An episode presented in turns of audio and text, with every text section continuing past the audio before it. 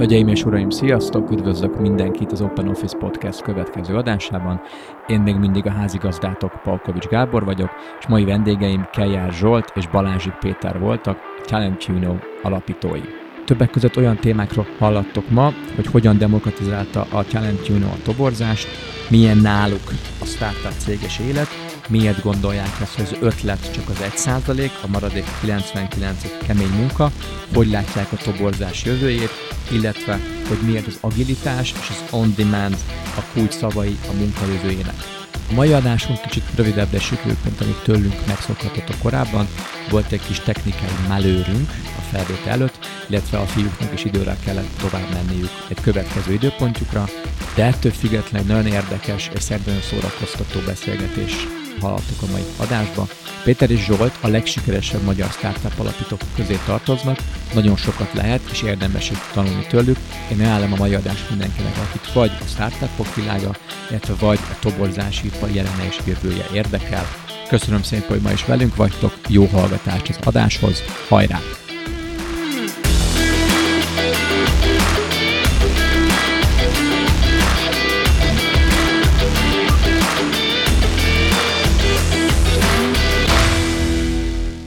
Hölgyeim és uraim, sziasztok! Üdvözlünk mindenkit az Open Office következő adásába. Mai vendégeim, mert ketten is vannak, Kejár Zsolt és Balázsik Péter, a Talent You Know alapítói. Zsolt Péter, sziasztok! Sziasztok! Sziasztok! Hogy vagytok? Köszönjük szépen! Nagyon kedves volt a fogadtatás itt a Sinarps irodában. És uh, nagyon örülök, hogy egy szobában vagyok a Zsoltival, mert ez egyre ritkábban történik meg, úgyhogy már nem is olyan gyakori, hogy egyszerre ülünk egy helyen. Kevés időt vagytok együtt? Egy, egyre kevesebbet, igen. Azért még nem ott tartunk, hogy nem merünk egy járatra ülni, de, de a, még. a, a Zsolti elég sokat van most Lengyelországban, meg Magyarországon intézem a dolgokat, úgyhogy viszonylag, viszonylag ritkán látjuk egymást. Meséltek egy kicsit arról, akik esetleg nem ismernek titeket, ha van még ilyen ember Magyarországon, illetve a, a Talent Juno-t még, még nem ismerik, hogy dióhéjban mit kell tudni a cégről. Oké, okay. elmondom röviden akkor az üzleti modellünket, meg a, meg a történetét, a történetét a cégnek. Ugye a, a, a Talent Juno egy recruitment crowdsourcing platform, az annak, aki ebből egy szót se ért, annak elmondom, hogy elmondom, hogy ez pontosan mit jelent. Nagyon hasonló modell, modellt hoztunk létre a, a toborzásban, mint amit a, a Uber csinált a személyszállításban. Tehát bárki letöltheti a Talent Juno appot, láthatja azokat, a, azokat az állásokat, amiket a mi partnereink meghirdettek nálunk, és lehetősége van jelölteket ajánlani az adott pozícióra. Jó, mi, mi ezeket a jelölteket igyekszünk elhelyezni a, a, az ügyfeleinknél, és amikor történik egy sikeres elhelyezés, akkor az a felhasználó, aki ajánlotta a jelöltet, vele megosztjuk azt, a, azt az ügynökségi jutalékot, amit mi elkérünk a, a, az, ügyféltől. az ügyféltől. Jó, tehát gyakorlatilag demokratizáltuk a recruitment iparágat, egy olyan iparágból, amiből eddig csak profi szolgáltatók tudtak pénzt keresni, ma már a Talent Union keresztül bárki pénzt tud keresni, és mi egy három éves cég vagyunk, 2010, hát most már a negyedik évbe érünk, 2016-ban indultunk, elkezdtünk technológiákat fejleszteni arra, hogy hogyan tudjuk a toborzást hatékonyabbá tenni, és aztán ezeken keresztül megérkeztünk végül, végül ahhoz a modellhez, amivel most dolgozunk, és a Talent az 2018. szeptember végén került a piacra egy, egy viszonylag klasszikus startup sztori vagyunk, tehát kockázati tőke finanszíroz minket, egy másfél millió eurós befektetéssel vett egy nagy lendületet a cég még 2017-ben, és aztán a, a, a platform indulása után pedig sikerült egy 4 millió eurós befektetést behoznunk a, a 2019-es évben. Nagyon gyorsan nőttünk, iroda tekintetében elég nagy kihívásaink voltak, 20, 20 négyzetméteren kezdtük Budapesten, most, most 800 négyzetméteren vagyunk itt Budapesten, van egy Székesfehérvár irodánk, meg egy Varsó irodánk is, úgyhogy viszonylag gyorsan történt wow. az egész, és hét főről nőttünk, két hét ezelőtt léptük el a századik munkavállalót, úgyhogy... Tehát nagyjából egy év alatt, kettő év alatt, kettő és fél, kettő és fél Igen. év, kb. Hát Voltatok ú... hét főről több mint százan Igen, hát ezt úgy kell elképzelni, hogy 2017-ben amikor, amikor az első befektetési kör megtörtént, akkor, akkor hétfőről nőttünk viszonylag gyorsan 40 főre, de volt olyan nap, hogy 25-en kezdtek, tehát hogy egyik nap heten voltunk, a másik nap már 30 valahányan. Wow. És akkor, az, és akkor a 2019-es évben volt még egy nagy növekedés, ott gyakorlatilag a 45-50 főről, a, ahol álltunk eh, március-április környékén, ott eh, duplázottunk, és akkor pár héttel ezelőtt értük el a, a, a 100 főt. Nem semmi. Ha egy picit visszamegyünk oda, csak nem vagyok benne biztos, hogy mindenki ért. Tehát maga a Talentune az úgy működik, most a laikusoknak szólva, hogy ez egy weboldal, illetve egy app is, ugye? Így jól értem. Ahol Így föltöltik a ti ügybeleitek, itt amilyen A, B, C, D, X, Y cég, az összes náluk elérhető és éppen jelenleg nyitott állást, pozíciót, és én mondjuk, mint Paukovics Gábor, felmegyek, látom, hogy a valamelyik autógyártó ke- keres egy mérnököt, nekem a legjobb barátom pont autóipari mérnök, én elkérem tőle a CV-jét, ugye? Így van. És feltöltöm erre, erre a pozira. És hogyha őt választják ki, akkor én kapok egy csomó pénzt. Így van, így van. Ezt a, ezt a okay. meghívást, ezt több, tehát feltöltheted a CV-jét, küldhetsz neki egy linket, ezt elég sokféle módon Ja, hogy- eszközölheted, Aha. de a lényeg, hogy te hozod a tudomására, hogy ez a pozíció létezik, és segítesz neki a jelentkezési folyamat során, mi pedig, mi pedig megfizetünk ezért téged. És ezt hogyan hívtátok? Match? Mi matchma- matchmaker, Matchmaker. talent, talent matchmakereknek hívjuk azokat a felhasználókat, akik pénzt szeretnének keresni az, az appal, illetve a platform, és azért, azért vannak ott jelen. És akkor így, így értetek azt, hogy, hogy demokratizáltátok a, a toborzást. Így van, hát ugye mielőtt mi a piacra jöttünk, ez egy olyan iparág volt, ahol neked profi szolgáltatónak kellett lenned ahhoz, hogy, hogy a toborzásért pénzt kérje valakitől. Tehát nagyon e- elég magasak voltak a belépési küszöbök ebbe, a, ebbe az iparágba. Most a mi modellünkön keresztül gyakorlatilag ez egy app letöltéssel, tehát egy okostelefonnal, meg a saját ismer, ismeretségi hálóddal pénzre tudod ford- fordítani ezt a tevékenységet. Érdekesség, hogy itt a kicsit több mint 12 hónap Magyarországon 11 ezer, több mint 11 ezer olyan felhasználónk van, aki, aki pénzt szeretne keresni ezzel. Aki, aki matchmaker, ugye? Így van. És mondjátok, ugye 11 ezer kb. ennyi állás kell, hogy matchmaker van. nálatok. Hány pozi van? Tehát hány pozira van ennyi matchmaker? Jó, tehát körülbelül olyan 250 céggel dolgozunk együtt Magyarországon, 70-80 cég, aki, akit mondjuk nagyvállalatnak lehet tekinteni, vagy legalábbis nagyvállalati környezetben működik, a többi cég az KKV, és általában ezeknek a cégeknek olyan 3 és 500 közötti pozíciója van fent a weboldalon. Összesen. Összesen, így van. Tök jó. És az elején mondtátok, hogy, hogy ez egy saját fejlesztés, tehát nem megvettetek egy másik céget, ez mind-mind teljesen a ti fejetekből és a ti, illetve a cégnek az erő, erőforrásaiból pattant ki. Így van. Azt lehet tudni, hogy honnan jött az ötlet? Lehet, ugye kicsit visszanyúlok a gyökerekhez, még talán találkozhatott valaki velünk a piacon, mint SSC Heroes, az volt az első brandünk, ahol arra fejlesztettünk technológiát, hogy maga az előszűrési folyamat, amit az ügynökségek végeznek, az, az felgyorsuljon. Jó, tehát aki az SST heroes jelentkezett egy pozícióra, akkor ott az ügynökségi körök helyett, meg a mindenféle nyelvtanári interjúk, meg ilyen-olyan tesztek helyett gyakorlatilag az előszűrés, illetve a, a jelentkezési folyamat az egy helyen megtörtént, és egy napon belül a munkáltatókhoz tudtuk jut- juttatni a, a jelölteket, és elkezdtük ezt a szolgáltatást értékesíteni, mint egy sikerdíjas toborzási szolgáltatás, Aha. de egy idő után abba a helyzetbe kerültünk, hogy több, több ügyfelünk volt, mint jelöltünk. És egyszer csak beesett egy nagy ügyfél a semmiből, akkor voltunk egy 6-7 fős cég, és megkezdték tőlünk, hogy be tudunk-e tölteni 250 pozíciót így a nagyon, nagyon, rövid, nagyon rövid idő alatt, és mondtuk, hogy persze be tudunk, de a valóságban fogalmunk nem volt arról, hogy ezt hogy fogjuk megcsinálni, úgyhogy a, úgyhogy a, pánik, a pánik módban elkezdtünk mindenféle dologgal kísérletezni. És az egyik dolog, amivel elkezdtünk kísérletezni, az az, hogy, hogy mindenkinek szóltunk, akit ismertünk, hogyha ismernek olyan jelölteket, ezek SSC pozíci- SSC-s pozíciók voltak. Eh, hogyha ismernek olyan jelölteket, akik, akik jók lehetnek ezekre a pozikra, akkor küldjék őket nekünk, és mi fizetünk 150-200-250 ezer forintot attól függően, hogy milyen pozíció volt, hogyha az ő jelöltjét sikeresen elhelyezzük. Jó, erre nem volt rendszerünk, ez még a GDPR előtti időszakban volt, Gondolom. Google, Google Sheets-en trekkeltük, hogy ki melyik CV-t küldte, de egy két hónap alatt azt vettük észre, hogy, a, hogy az elhelyezéseinknek a, a legnagyobb részét azt ilyen ajánlásokból csináljuk. És akkor elkezdtünk gondolkodni, hogy miért nem így működik az iparág. Miért eh, foglalkoztatnak full-time eh, researchernek hívják ugye azokat az embereket, akik adatbázisokból előkeresik a jelölteket, miért így működnek a recruitment cégek, mikor, a, mikor az emberek pontosan tudják, hogy az ismertség körülben ki az, aki éppen váltani szeretne, csak senki nem kérdezi meg őket róla, és nem kompenzálja őket ezért az információért. Úgyhogy gyakorlatilag innen jött az ötlet, és akkor elkezdtünk ebbe az irányba fejleszteni, meg tudatosan e- erre a fejlesztésre behozni finanszírozást, és ebből lett a, a Talent Juna, ma látod a piacon. Onnan jött az alapvető ötlet, hogy ti HR-rel fogtok foglalkozni. Az SSC Heroes is ugye alapvetően toborzás centrikus vagy toborzó iparnak volt egy, vagy egy szereplője még a, még a, a, a mai napig. Honnan jött maga a HR-nek az ötlete, hogy ti ebbe az iparba akartok Még tevékenykedni? válaszoljak erre én? Jó. A, a Zsolti volt a British Telekomnak a, a, ha jól emlékszem, Transition Implementation Manager volt a pozíciódnak a neve, tehát ő felelt a növekedési, hangzik. ő felelt a növekedési projektekért, és három év alatt kellett 300 főre kellett nőniük 1800 főre. Ez volt a, pro- ez volt a projekt. Ugye ez jelentette nagyjából 2500 fő felvételét a churn együtt.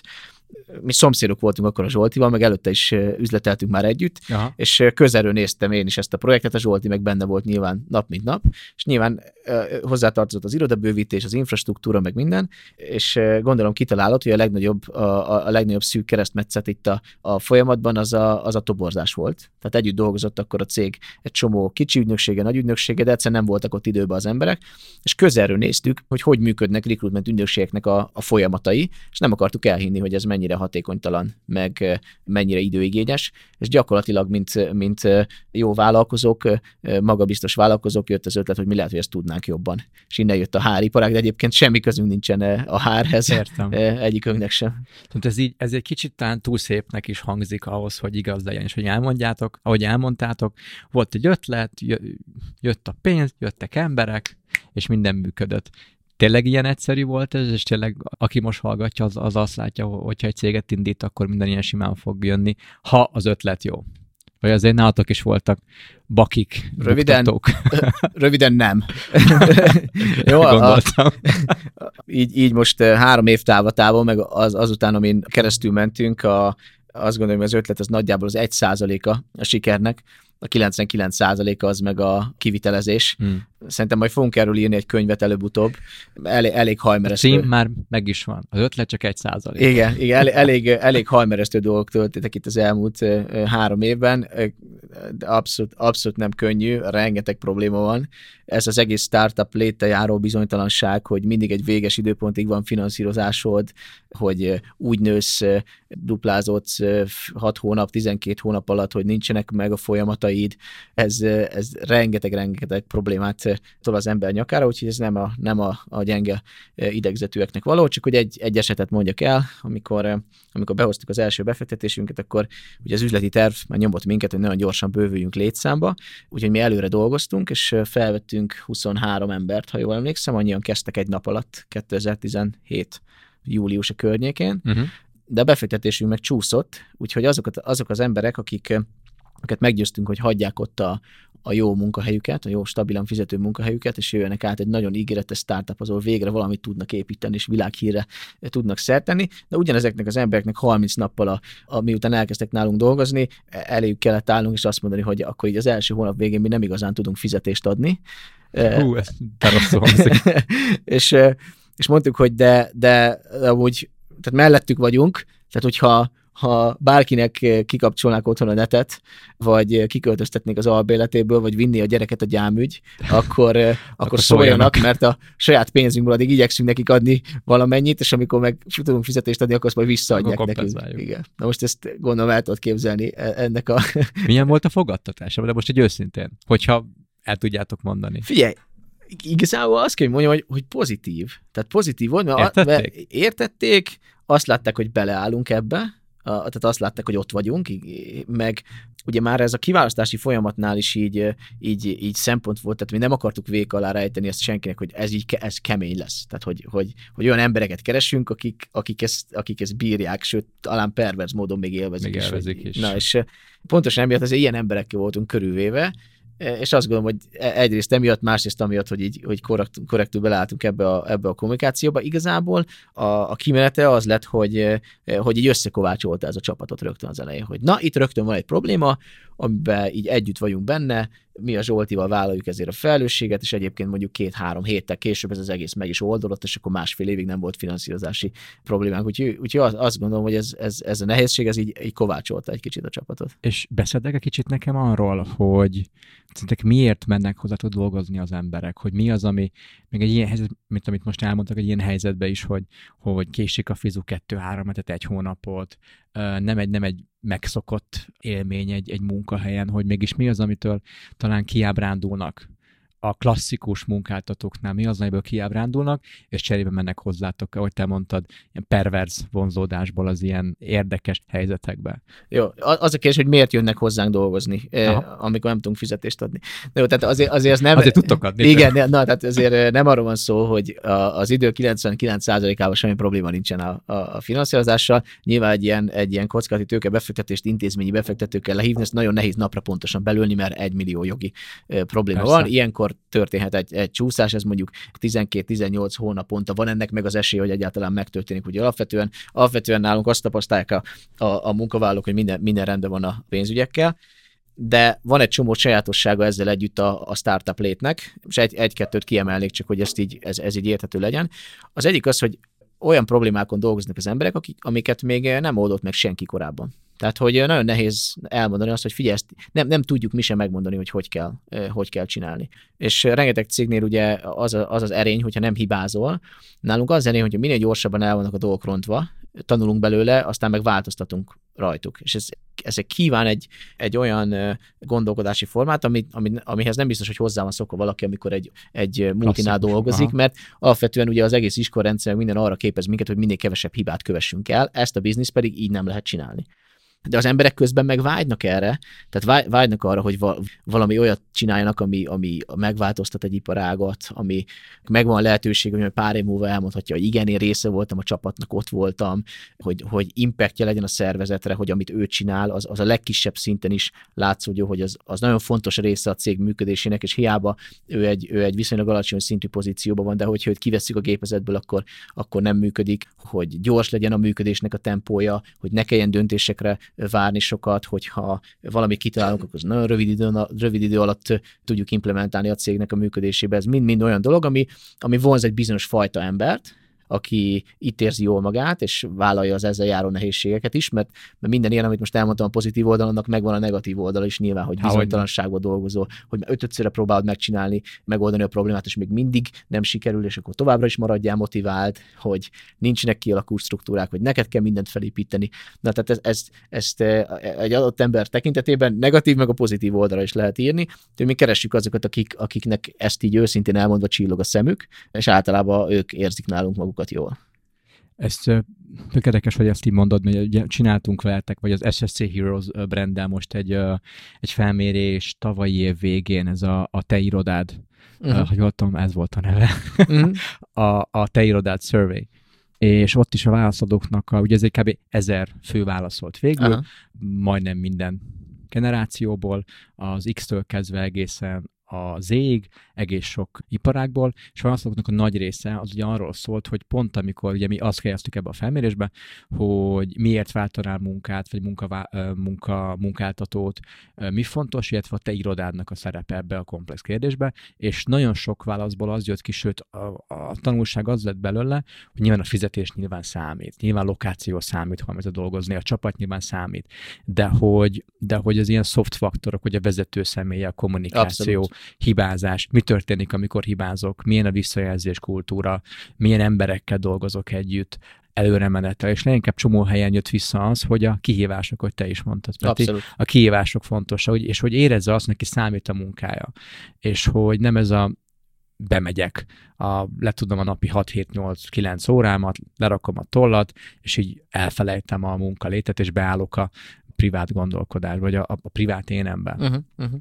És Zsolt, most hozzád fordulok, hogy mi itt a Synapse-nál látjuk látjuk, so, vagy látjuk ennek az hívjuk úgy, hogy evolúcióját, hogy volt a régi munka, vagy a, a klasszikus munka, mondjuk az 50-es évektől, hogy hogyha nézzük, van, van a magánéleted, a magánember, aki nyolckor megszűnik létezni, mikor beindulsz irodába, a gyárba dolgozni, vagy ahol éppen a földre, tök mindegy hová dolgozni, és egy utat kell megtegyél. Autóval, gyalog, busszal, villamos, stb.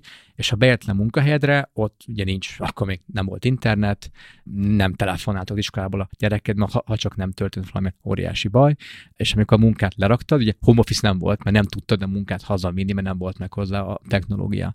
Ezzel szemben ma, meg hála a technológiának, internet, mobiltelefonok, laptopok, meg hogy ennyire összekapcsolt a világunk, és 0-24 tudunk üzeneteket küldeni és dolgozni is.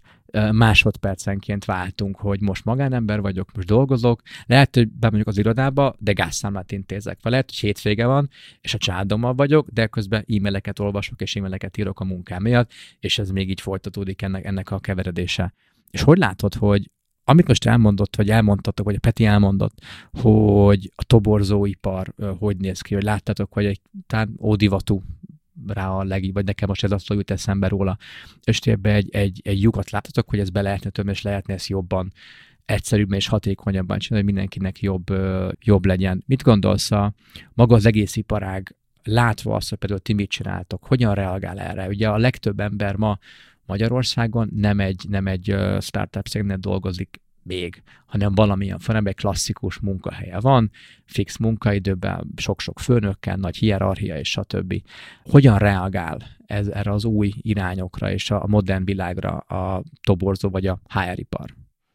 Ugye ezt két oldalról lehet szerintem megközelíteni. Egyrészt, egyrészt hogyha me, ha megnézed a mi modellünket, akkor ugye ez egy három szereplős modell. Vannak benne alapvetően a vállalatok, akik feladják a pozíciót, akik új munkaerőt keresnek, vannak benne kvázi a toborzók, akiket ugye mi matchmakereknek hívunk, Aha. akik a saját hálózatukból, a saját networkjükből hozzák a, a jelentkezőket, és vannak benne, vannak benne az áll, álláskeresők és alapvetően a klasszikus modellben ugye benne lennének a munkerő közvetítő ügynökségek, vagy álláshirdetési platformok, klasszikus álláshirdetési oldalak, a toborzók helyett, akiket a mi modellünkben ugye a matchmakerek, matchmakerek váltanak fel. És ők, ők nyilvánvalóan nem szeretnek minket. Nyilvánvalóan nem örülnek neki, hogy hoztunk valami olyan újdonságot az iparágba, ami még ha nem is nagyon-nagyon szignifikánsat egyelőre, de már egyre több ügyfelet, egyre több árbevételt, egyre nagyobb piaci részesedést kezd elvenni ebben a két országban tőlük a, a munkerő közvetítési, illetve az állásidetési ö, piacról.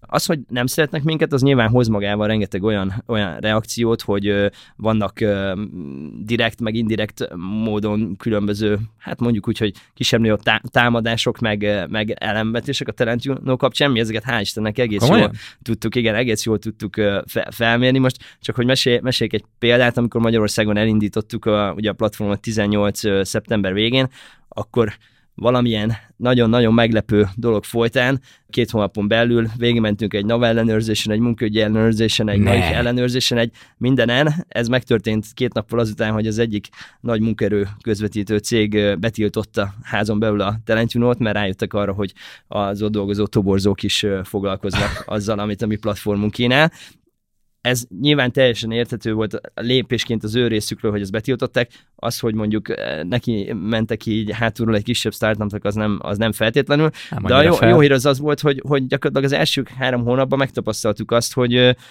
hogy eh, bulletproof a rendszer, hogy golyóálló. És végmentünk mindenen úgy, hogy gyakorlatilag semmilyen komoly, sőt, semmilyen bírság, semmilyen elmarasztalás nem volt a rendszerrel kapcsolatban, az még köszönhető annak az előzetes jogi, meg adatvédelmi előkészítésnek, amit ugye csináltunk a platform kapcsán, miatt elindítottuk ezt.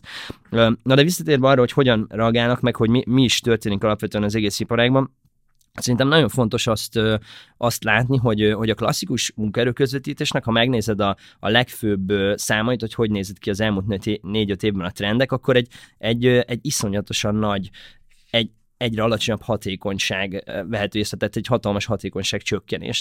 Van egy-két nagy, nagy statisztika a globális vállalatoktól, például a Glassdoor-tól, uh-huh. hogy a toborzási idő az elmúlt négy évben a kétszeresére növekedett átlagosan. És akkor ugyanez alatt az időszak alatt, pedig van a Deloitte-nak egy nagyon izgalmas tanulmánya, pedig kimutatták azt, hogy négyszeresére nőtt az a büdzsé, amit vállalatok költenek recruitment ügynökségekre. Ugye az, hogy kétszer lassabb lett és négyszer drágább, az egyértelmű jele annak, hogy valami nem feltétlenül jó irányba megy. És akkor a másik oldalról, hogyha a jelöltek oldalra pedig megnézed az egészet, akkor mondjuk ha a tavalyi LinkedIn tanulmányból kiveszünk egy, egy nagyon fontos számot, ott pedig kijött az, hogy a jelöltek 86%-a az passzív jelölt a piacon. Ami azt jelenti, hogy ha te írsz neki a LinkedIn-en, vagy felhívod egy klasszikus toborzási módszer legyen, úgynevezett mint hideghívással, mint felvadász, aha, így van, akkor ki 86%-ban azt a választ fogod kapni, hogy köszönöm szépen, most nem érnek el. Ugye most képzeljük el azt, hogy van egy klasszikus ügynökség, ahol ül 15-20-30 vagy akár 100 olyan ember, aki ezzel az úgynevezett research munkával foglalkozik, amit Péter is említett, és ilyen jelölteket hívogat, de 10-ből 8 vagy 9 azt a választ kapja, hogy köszönöm szépen, ez nem érdekel. Nyilván ezt a költséget is be kell építeni a szolgáltatásba, nyilvánvalóan ennek nő folyamatosan a bértömege, hogy növekednek a, a bérek, és ezért növekszik a toborzásnak az ára is, csak nem biztos, hogy ez a jó iránya a jövőre nézve. És ugye a, a kicsit, kicsit beszéltél arról, hogy már, már, már nem szeretnek ugye az irodában dolgozni az emberek, már ez összefolyik a magánélettel. Ez meg egy, ez meg egy másik hatalmas nagy globális trend, ami, ami, ami abszolút jó pillanatban van számunkra, hogy ez történik a világban, mert ugye elkezdődött ez a freelanceresedés, hogy így kicsit magyarosan próbáljam mondani. Ugye mi egy, egyre több szakmában el, előre törnek a szabadúszók, és egyre több szakmában van az, hogy te gyakorlatilag elvégezhetsz egy szeletét a munkának, egy online technológiai platformon keresztül, akár a Uber-t, hogyha nézed, működik így a taxizás, akár az Airbnb-t, hogyha nézed, akkor ott egy freelance host lehetsz, egy szállásadó lehetsz, vagy ha megnézed a YouTube-ot, ott lehetsz egy freelance vlogger, vagy az Instagramon egy freelance mikro, mikroinfluencer, Igen. építhetsz magadnak egy mini média biznisz gyakorlatilag úgy, hogy akkor dolgozol, amikor akarsz, teljesen összefolyik ez a magánéleteddel, és ugye mi a, gyakorlatilag ugyanezt mondtuk a Talentinóval, hogy, hogy, hogy egy, egy, egy ilyen freelance lifestyle-lal együtt lehetsz szabadúszó felvadász. És akkor, amikor szeretnél, ahogy a Péter is mondta, hogy a mobilap van a zsebedben, tudsz ajánlani jelölteket. Ez nem szükséges iroda, ez nem szükséges az, hogy te napi 8 órát dolgoz, még az se, hogy minden hónapban dolgoz, uh-huh. akkor foglalkozol vele, amikor éppen te tudsz, és csak teljesítmény alapon elég jó pénzeket tudsz vele keresni.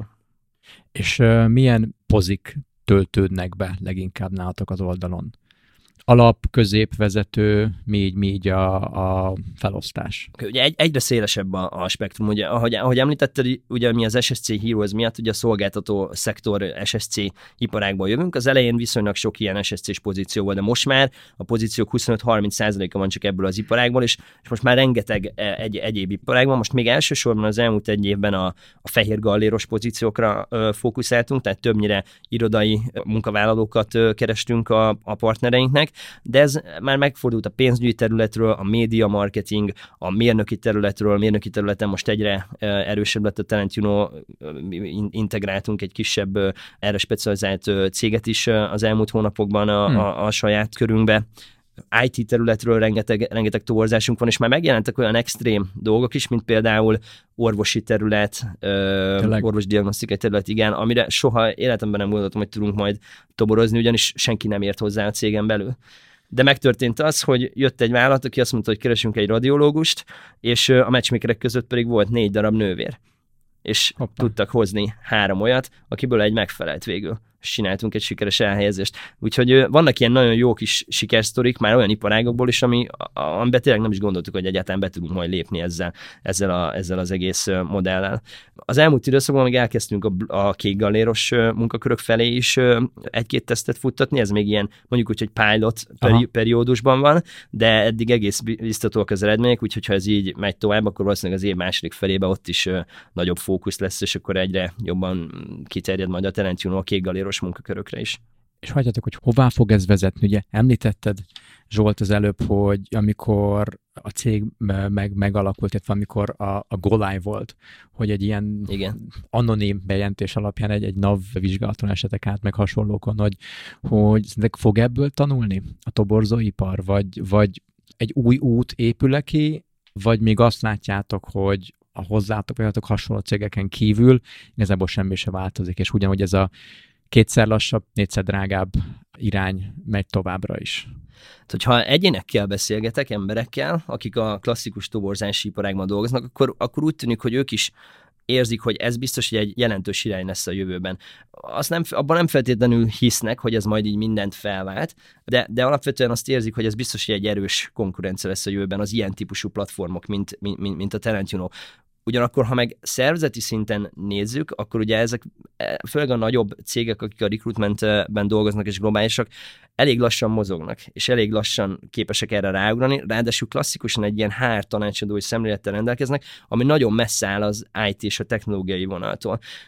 Azt látjuk globálisan, amikor nézzük, nézzük ezt a piacot, hogy, hogy a nagy toborzó ügynökségek, meg staffing ügynökségek készülnek arra, hogy nekik szükségük lesz majd néhány ilyen felvásárlást csinálni, és egyre nagyobb tartalékot képeznek annak érdekében, hogy technológiába be tudjanak vásárolni, ugyanis ők házon belül nem képesek erre ezt kifejleszteni. Nincs meg az a kompetencia, az a tudás, vagy az a fókusz a klasszikus üzletmenet mellett, ami, ami egy, egy olyan környezetet biztosítana, hogy egy ilyen technológia megszülethessen, és egyáltalán elindulhasson tőlük.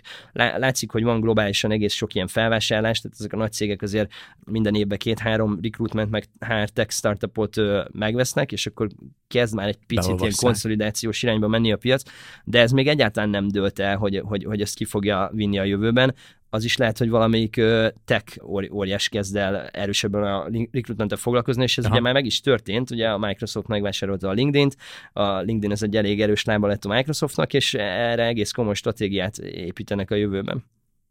És azt hogy látjátok, hogy maga az álláshirdetés, ugye a maga, hogy hogyan jut el a hirdetés, vagy a, a, a nyitott pozi egy potenciális jelölthoz, vagy aki be tudná tölteni azt a pozit, de maga az álláshirdetések, én, én hát mióta dolgozom, kb. mondjuk azt, hogy több mint tíz éve dolgozok, Igen. és a klasszikus álláshirdetések nem igazán változtak. Picit igen, ami, ami tíz évben még úgy mond a, a hivogató szavak voltak, hogy fiatalos környezet, versenyképes igen, fizetés, igen. jó csapat, jó lokáció, az most már annyira alap, hogy aki leírja, szerintem az inkább az az árulkodója, hogy ha neked ez a nagy szám, akkor, akkor inkább akar dolgozni. De, de hogy nem látom azt, azt, azt az óriási változást még, és hogy én ebbe egy, egy hiányzó pontot látok, és pont eddig az összes adásba följött, mint kihívás, vagy mint, mint potenciális megoldás nagyon sok problémára, az empátia és az őszinteség. Ja, ti is, ahogy, ahogy mondta, mondta, Peti az előbb mondtad, hogy amikor ti hozzátok kerestek embert, akkor őszintén elmondjátok, hogy milyen kihívások vannak, mi ez, Igen. ez mi nem, és őszintén álltok bele, és, és nagyon sok cégnél, ahogy itt sztorikból, vagy akár ügyfelektől halljuk vissza, ők mindig még a cukormázra mennek, és mikor velünk ülnek le beszélni irodáról, Igen. kihívásokról, a, a valóságról, akkor is cukormázaznak, és nem mondják el a problémákat, és, és ez, a, ez a hozzáállás köszön szerintem nagyon sokszor vissza az állás hirdetésekbe is, és szerintem lehet, hogy ez a gond hogy ennyire sikertelen, vagy hogy ennyire lassú és ennyire drága, hogy, hogy lehet, hogy a jó, hogy egy mondjuk egy klasszikus toborzó ügynökség, mondjuk nálatok a, a, a, a Talent Tunon, egy jó cég megtalál egy jó jelöltet, de maga az üzenet, maga az állás úgy van megfogalmazva, hogy a jelölt nem látja benne azt, ami amúgy benne van. Vagy akár a jelölt saját magát nem úgy, nem úgy képviseli, hogy tényleg a, a cég meglássa benne azt, hogy ja, nekem tényleg, tényleg ő kell. És ez nem rettentő nehéz így őszintén beszélni magunkról, uh-huh. és egy cég is őszintén leírja, hogy mit is keresek, mert ahogy te is mondtad, hogy ami a BT-nél volt neki egy kihívás, hogy 300-ról 1800-ra növelni, hát ott igazából az egy számháború. Tehát főképp egy ilyen kis országban, mint Magyarország, azért nem könnyű ennyi, ennyi embert találni rövid alatt, sőt, nem hosszú idő alatt se, főképp az olyan jó ember, alkalmas ember, tehetséges Persze. ember, hogy szerintetek hogyan lehetne ezen segíteni, vagy mit gondoltok erről? Maga, mint üzenet az, az, az álláshirdetés és az őszintesség ebben a, ez a cukormez jelenség, amit mondtál, ez abszolút, abszolút van, ezt mi is tapasztaljuk több uh, partnerünknél is, meg más álláshirdetésekből is. Látjuk, hogy uh, ahol, ahol ismerjük, hogy valójában mi, mi történik a háttérben a cégnél, és aztán mi van leírva, ugye egy, egy pozíció leírásban, vagy egy, vagy egy álláshirdetésben, sokszor ég és, ég és föld a különbség. Itt az a szomorú menne, hogy igazából fölöslegesen jutunk el bizonyos pontig azokra a jelöltekkel, akik szeretnének jelentkezni egy ilyen állásra, mert hogy általában vagy kiderül az interjúsorozat végén, végén, vagy ha nem, akkor a próbaidő alatt véget ér az együttműködés. Úgyhogy igazából, amikor ezzel a jelenséggel találkozunk, akkor, akkor kicsit így mindig ilyen érthetetlenül állok ezzel szemben, mert alapvetően a vállalatnak se jó. Az se jó neki, hogyha végig folytat két-három kör interjút, és utána derül ki, hogy nem, passzol az elképzelése a jelöltnek azzal, amit ők leírtak, mert valóságban nem arról van szó, vagy a próba még rosszabb, hogyha már fölveszed, betanítod, bejelented, dolgozik három-négy hetet, vagy egy-két hónapot, és akkor derül ki az, hogy a valóság az teljesen más. Úgyhogy alapvetően ezt a, ezt a fals képet így fenntartani, ezt lehet, de ez nagyon maximum az első két-három hónapig tud fennmaradni. És két-három hónap az bőven elég bármilyen munkahely, hogy valaki belelásson, hogy igazán milyen az a vállalat, hogy mik az Aha. értékek, hogy működik ez napi szinten, mik lesznek valójában a feladatok, milyen eszközökkel fog ő dolgozni, kikkel fog együtt dolgozni. Szerintem, hogyha ezt, ezt a lehető legőszintébben, ha nem mutatod meg, te, mint egy vállalat, akkor igazából saját magadnak ártasz a legtöbbet. De van ez a piacon ez a jelenség, tehát eh, szerintem, szerintem most már egyre többen tanulnak ebből, nagy vállalatok abszolút tudatosan építük a saját employer brandjüket, és, eh, és, és igyekeznek nyilván a pozitívumokat kidomborítani, de igyekeznek egy egyre inkább realisztikus képet mutatni. A KKV szektornál ez még sokkal kevésbé van jelen, sokkal gyengébben ivódott be ez az employer branding típusú trend, ami most egyébként eh, elég erőteljes a piac piacon.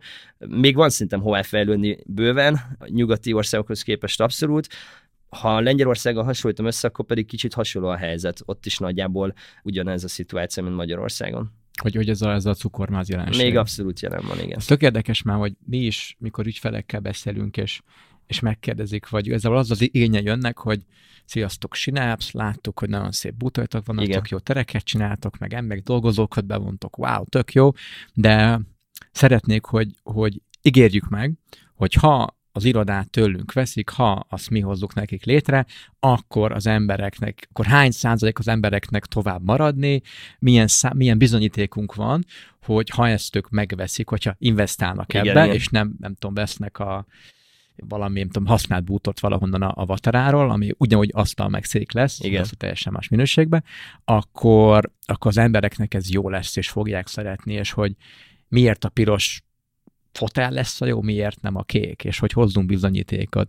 És mindig azzal, azzal megyünk vissza, hogy bizonyíték nincsen, mert hogy nem ettől lesz szebb az ember. Azt hittem, hogy kiúztok egy kutatást a, a falcsibetekből, és ezt leteszitek az asztalra. Sok cég csinálna ezt is, de... Nem, mi nem. Nyilván arra, arra vannak felmérések, hogy egy jól megtervezett tér illetve egy, egy, egy bútor darab, illetve ahol egy olyan tér, ahol jók a fényviszonyok, uh-huh. jó az akusztika, maga az egész élmény, ahogy bejussz, hogy használod, a vezetés, a, ahogy a cég lehet kommunikál, stb. Ez milyen milyen jellegbe és milyen miért járul hozzá ahhoz, hogy te, mint ember jól érez uh-huh. magad. Előző adásunkban is Dul Andreával a pszichológiai oldalon néztük meg, hogy egy tér menny, milyen módon befolyásol minket, és nem csak iroda, bármilyen épített környezet, de ebbe a viselkedésbe is én mindig azt látom ki, hogy, hogy kívülről várja egy cég, hogy valaki mondja azt, hogy ha adsz nekem x forintot, amit adok neked termékszolgáltatás, az neked az embereidet ott tartja plusz fél évig, plusz egy évig, plusz két évig, vagy plusz öt, tíz, tíz évig, és most ez nem ilyen egyszerű, hogy lehet, hogy nálatok is, hogy mondjuk a toborzással jó embert állnak, jó üzenettel, jó céghez, pont jókor, de hogyha a, a bevonzás megtörtént, a, a megtartás már kicsit, kicsit akad, és nem, nem is tudom most mi, mi erre a szakszó, amikor átformálják hűséges dolgozóvá. Konverz... Nem, nem, nem tudom, mire a szakszó. Melyik, melyik, melyik mindegy, hogy, hogy, hogyha valaki ahova elmegy, tetszik neki, tök jó, az magát, és fél év után érzi azt, hogy hát ez mégse az, és egy-másfél év után, hát én inkább elmegyek, mert oké, okay, de valahogy így mégse. Tehát, hogy a, a, a megtartás nem tud, nem tud, nem tud ö, ö, elnyúlni, és ami engem nagyon meglep, hogy csomó cég ezt, ezt ö, minket hív drágának, hogy az iroda az egy drága mulatság, és miért vegyen, miért vegyen bútor tőlünk, ami prémium kategória, ugye, miért nem, nem tudom, húszad ennyiért valahonnan, hogy ez milyen és ez mekkora költség. És mi mindig mondjuk, hogy az iroda költsége úgy ámblok nagyon nagynak tűnik, az is, de ha nézzük mondjuk a HR költségeket, hogy egy, ha nem is egy vezető, de egy, egy átlag, vagy egy, egy kezdőpozinak a betöltése, ahogy ti is mondtátok, Persze. kétszer lassabb és négyszer drágább. És ha ezt összeadnák, hogy a toborzónak a fizetése, az interjúk, a víz, a kávé, amit odaadnak, akit fölvesznek fizetés, és betanítják, aki betanítja annak a fizetése, ha, ha elküldik ügyfélt, és hogyha mondjuk az ügyfél munkából ő föláll, mert eltett három hónap rájött, hogy nekem a srácok, ez bocs, ez így nem tetszik, és inkább csinálnék mást, akkor ez mind-mind elvesztegetett pénz volt, és itt bőven millió forintokról beszélgetünk, vagy éppen 10 millió forintokról beszélgetünk, hogyha mondjuk már egy, egy, egy vezetőről van szó, és ez a szám még, még bőven kúszik följebb. Igen, igen, igen, meg ugye, amit nem tudsz egyáltalán lemérni, mert, mert, mert annyira komplex a dolog, az az, hogy, hogy egy jobb térben, vagy a jobb irodában, mennyire dolgoznak szívesebben és boldogabban az emberek, és ez mennyire fogja növelni egyrészt a hatékonyságot, másrészt az időt, amit esetlegesen ott töltenek, meg úgy összességében a teljesítményüket.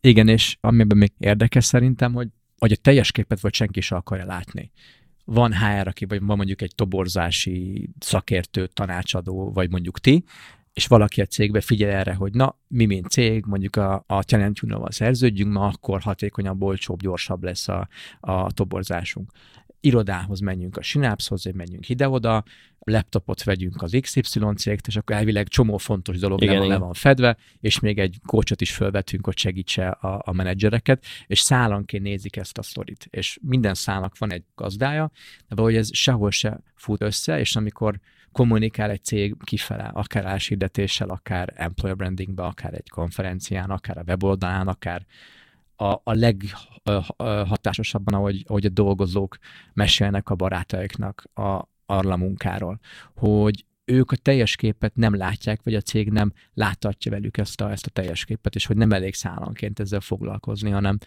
amiért mondjuk egy cég választ titeket, vagy minket, vagy bárkit, amiért döntéseket hoz, ugyanabból az okból hoz meg bármilyen más döntést is. És pont ez az okot szerintem nagyon sok cég nem, nem is keresi, nem is érti, vagy csak elfogadja, hogy ja, hát ilyenek vagyunk, ilyen vagyok, Igen. most mit csinálok, ez van, tessék világ, ez, ez vagyok én, gyertek hozzám, vagy, vagy dolgozzatok velem, hogyha, hogy, hogyha akartok. És, és pont ez a, ez a vágy, hogy mérni akarnak mindent ami nyilván érthető, de szerintem sokszor ez az, ami, ami ennek, a, ennek a rákfenéje is, hogy, hogy sokszor nem azt, hogy érezni kéne, de hogy ti, ahogy ti is mondtatok, őszintén beszélni erről, és, és megtanulni, kommunikálni. Srácok, ha minden igaz, lejárt az időnk, mert nektek el kell, hogy szaladjatok, jól gondolom? Még egy kérdés szerintem belefér. Egy, még egy kérdés egy belefér. Jó, akkor záró kérdésként, ez most, ez most mind a, mind a, a, a kettőtökhöz szól. Ugye említettétek ezt, hogy a, a szabadúszó kultúra berobbant, egyre, egyre kevesebben, most nem Magyarországon, a világon egyre kevesebben dolgoznak és akarnak dolgozni a, a klasszikus munkavállalói szerződésekkel és időkkel, és mindenki a saját idejébe egyszerre nyolc csatornából szedve be a, a bevételét. Hogy látjátok a, a munkának a jövőjét? Mondjuk, ha öt évre nézzünk előre, akkor vizionáltok-e bármilyen olyan változás már mostanában? Szinte biztosak vagytok. Akár pozitív, akár negatív.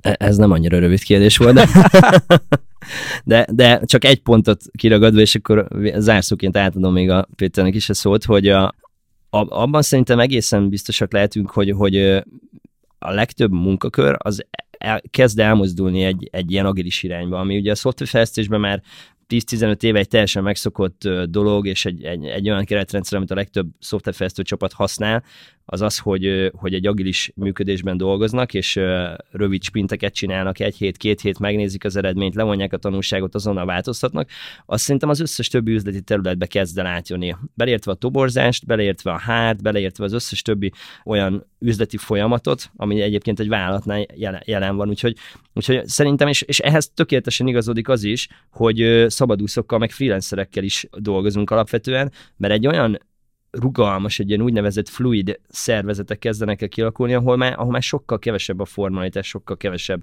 a hierarchia, alapvetően egy, egy sokkal ruganyosabb, rugalmasabb szervezetről beszélünk. Szerintem e, ez egy, ez egy nagyon erős trend lesz, iparáktól függetlenül, szakmától függetlenül az következő 5-10 évben biztos, hogy nagyon-nagyon erősödni fog mind a KKV szektorban, mind a nagyvállalati környezetben.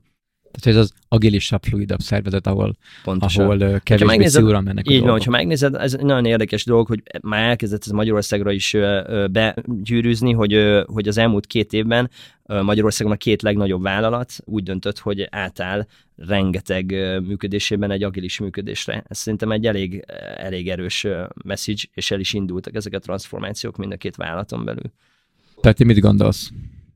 Én egy dologról beszélnék, ez nyilván egy nagyon komplex kérdés, hogy mi lesz a munkával 5 meg 10 év múlva, de e- egy jelenségről beszélnék szerintem, ami minden területet meg fog határozni, vagy hatással lesz minden területre, az az on-demand iránya a, a, a munkának, hogy nem szeretnek már fizetni cégek a, a rendelkezés állásért, és ugye ahogy fejlődik a technológia, egyre kisebb lesz a tranzakciós költség. Most ezt egy kicsit kifejtem, tehát hogy száz évvel ezelőtt, hogyha ha te akartál, akartad, hogy valaki megírjon neked, felgépeljen neked naponta egy levelet, akkor szinte kötelező volt alkalmaznod egy teljes állású titkárnőt, mert nem tudtál neki e-mailen odaszólni, hogy gépadnál fel ezt a levelet, vagy felmondani egy diktafonra és átküldeni MP3 fájlba. Ugye, tehát túl nagy lett volna a tranzakciós költsége, ezért alkalmazta ezt a titkárnőt 8 órában.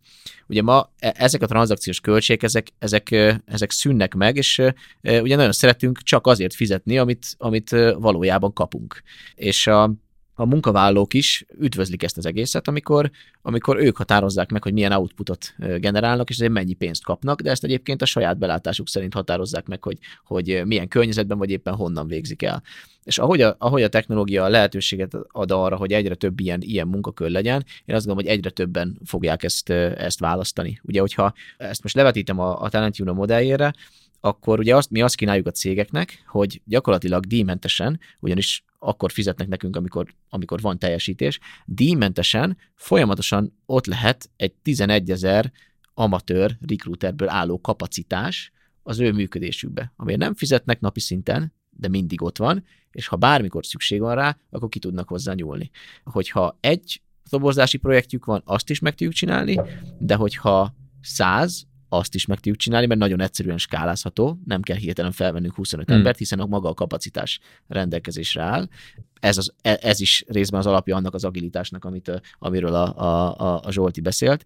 Azt gondolom, hogy ez a fajta on-demand igénybevétel a szolgáltatásoknak, és aztán a munka, munkavállalói oldalon meg az ezzel járó életstílus változás, hogy ezt meg lehet csinálni, ez. Aha. szerves része lesz a, a munkaerőpiacnak, és lehet is látni, hogy IT területen nagyon keresett IT szakemberek egyszerűen visszautasítják, hogy ők elmenjenek alkalmazásba.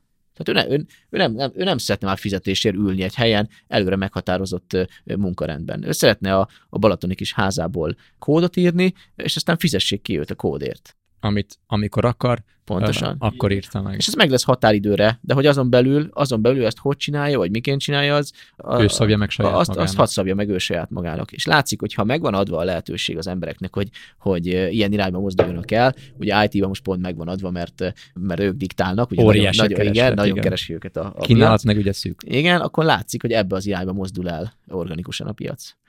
Úgyhogy azt gondolom, hogy ez egy, ez egy érdekes jelenség lesz minden szakmában. Akkor az agilitás és, a, és az igény jellegű ö, Igen. munka. Nem, nincs erre jobb magyar szó nekem, mint az on On demand. Az igen, igény ez egy rettentő szó, rettentő szép magyar szó. Srácok, nagyon szépen köszönjük, hogy eljöttetek. Nektek most menni kell. Hallgatók, köszönjük nektek is, hogy velük tartottatok. Köszönjük mi is a meghívást. Köszönjük sziasztok! szépen a meghívást, ciao, sziasztok! Sziasztok!